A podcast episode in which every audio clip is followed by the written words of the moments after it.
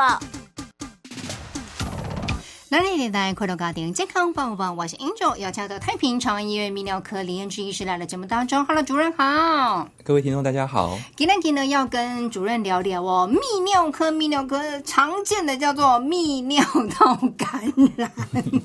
主任一天的门诊当中，差不多有几个拢在镜头嘞。哦，真的还蛮多，一半以上，没到那么多，三分之一。哎，应该有，应该有。尤其哈，像像夏天会比冬天来的患者多吗？会会哦，会。想那嘞，因为我们夏天的时候哈，就即使你觉得说我好像没有什么流汗，哦，可是因为比较闷热的环境哈，你的皮肤还是帮你蒸散掉很多的水分，所以相对的，你的尿液就会减少。那尿液是我们身体对于泌尿道感染的一道防线。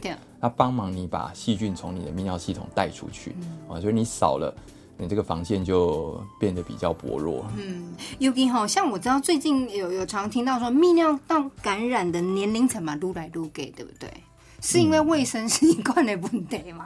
嗯，其实不是，因为我们其实大部分现在大家卫生习惯都还不错，那我进步啊，哎，都好了，都好，都好。那所以以前的教育说什么啊，我们这个女生上完厕所擦拭啊，要怎么擦这些哈？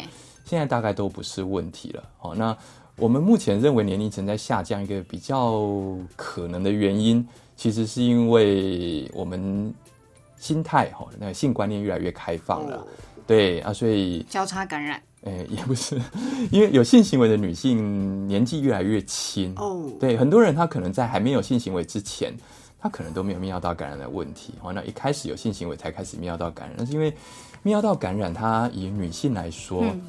呃，性活跃期，哈，就是有在性行为的这些女性，泌尿道感染几乎是她百分之七十的来源。哇，那很高哎。对对对对，泌尿道感染它性行为占了百分之七十，其实非常非常多。对哦，那如果说女性现在呃有性行为的年龄层一直在下降，那必然就会出现。泌尿道感染的年龄层也跟着一起下降。嗯，大部分出现的镜头是哪些呢？哇，这真的千奇百怪。千奇百怪怎么说呢？呃，最常见的我们大概就是会一定会遇到，就是说，哎，哦，有有些会觉得小便的时候会有会有瘙痒，会有刺痛，会有灼热，哦，都有。那有些人他可能会觉得好像像 M C 来一样，觉得他下腹闷酸不舒服。哦，对。那有些比较少见的，甚至于他的症状，他是。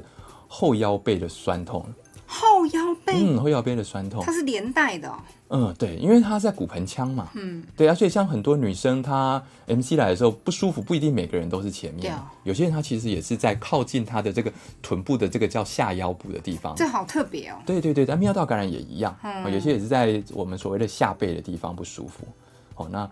有些人他单纯就只是觉得，哎，我好像比较想要跑厕所哦，嗯，比较容易想要跑厕所，嗯，所以症状还蛮多的，蛮蛮千奇百怪。对，啊，不过现在因为我我问一下，陈就是讲有房就这，嗯，为人直接先去有房开药，我无去看医生，嗯嗯，对不对？嗯，确实是有这种情形啊。嗯，其实哈，治疗泌尿道感染，我知道它必须要有一个循环的周期，用药来将这个细菌杀除。嗯，对对。Angel 这个观念其实非常好哈，因为其是我们台湾人很怕吃抗生素，可是却很勇敢哈，去药局自己拿药吃，对自己拿药吃。那其实抗生素哈，它本身并不是什么很可怕的东西，它对身体其实一点都不可怕。那过去政府一直我们建立一个观念，说我们不要吃抗生素的原因，是因为怕抗生素被滥用。嗯，那抗生素被滥用之后，它出现最大的问题就是说，哎，你推来细菌吼，你无个台游戏吼，你可能家里提药啊食吼，啊食几龟缸吼，啊无台游戏你干嘛镜头较好啊？啊你不爱擦比，就这些细菌呢，它又活跃起来的时候，它就会产生所谓的抗药性。哦，那所以刚刚 Angel 提到的两点其实都很重要，就是第一点，我们常常自己去药局拿药哈。啊，药局你也不敢拿太久的药给你吃啊，那你就拿个三天，吃完之后你觉得我好像比较好了，啊那得喝啊，哎那得喝啊，啊那你运气好的，有杀到好，有杀掉细菌，有杀掉细菌，那你就 OK。可是你运气不好的，你就是在帮你体内的细菌培养抗药性。对啊，对啊，所以抗生素这个东西呢，我们现在比较建议就是说，第一个最好是有尿液检测哈，确定你真的是泌尿道感染。所以很多人他可能觉得说啊，我棒油那选怪怪，啊，我好像比较频尿。哎，我依我以前的经验，我应该泌尿道感染。可是其实搞不好你根本不是。好，那时候你根本连抗生素都不需要吃。好，那所以你做了小便检查，哎，你确定是泌尿道感染了，那我们就应该吃抗生素。对那抗生素对身体其实没害，但是这个时候你需要吃的时候，就应该要吃足量。对，也就是说，我们大概建议吃五天到一个礼拜之后，嗯，再做一次小便检查。对，那小便检查杀光细菌，没问题了。哎，我们才把药停掉，这是最安全的一个做法。嘿啦。台湾人有一个特性，就是讲家己做医生，然后伊就讲，哎，无我食三缸就好啊，我买啊药啊不会食。可是他他就是一个循环，他必须透过一个五到刚才都要主任讲过五到七天，将这个细菌确定完成杀光光。因为你俩无个太细吼，它还留存在你体内，会复发。哎，对，第一个会复发。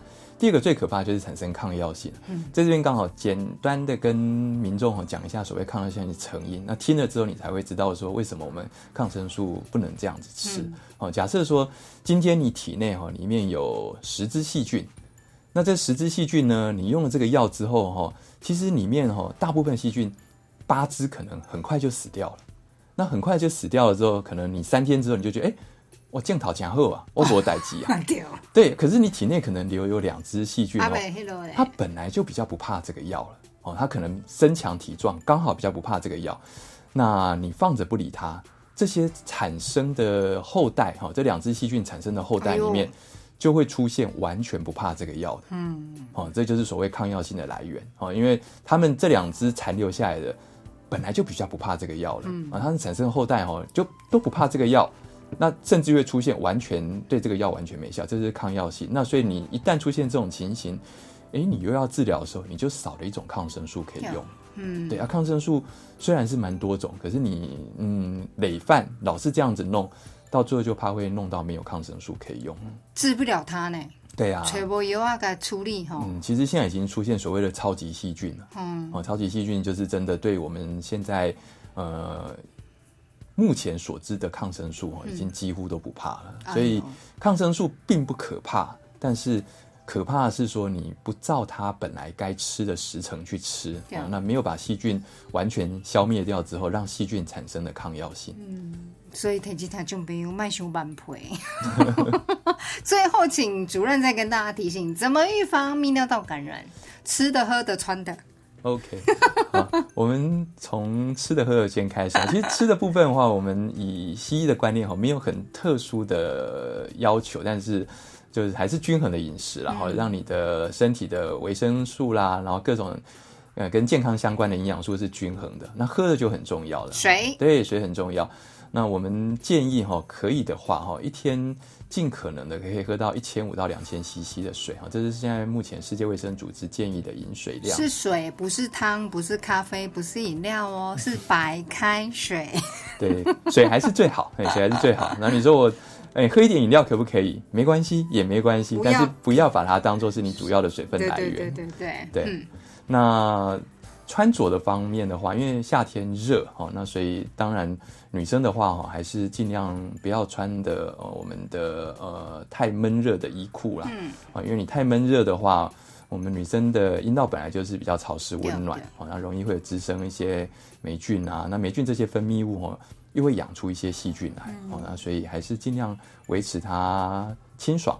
啊，可以减少泌尿道感染的机会。还有卫生棉、护垫，常常更换。哦，这是真的，因为 有了天吗？对对对，而且有些人他会跟我们讲说，他非常的注重卫生哈，所以他即使没有任何呃 MC 啊或什么，他还是习惯放护垫。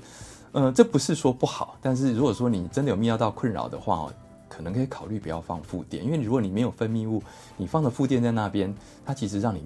更不透气，对我觉得没必要哎，反而会更容易不舒服，因为你规工咯，尤其上班族个坐嘞，掉咧，啊个掉嘞，你又穿牛仔裤，天哪，对不对？对，到到时候有可能也会皮肤过敏，都有可能。对对对对，嗯，所以提供华兰生活条件没有疾病不可怕，面对它最重要。还有呢，整个夏天呢，希望大家都能够呢清清爽爽的面对呢所谓泌尿道感染的问题也要及早发现呢，赶紧找专科的医师来处理。非常感谢太平长安医院泌尿科林彦志主任来到节目当中，谢谢主任，谢谢大家。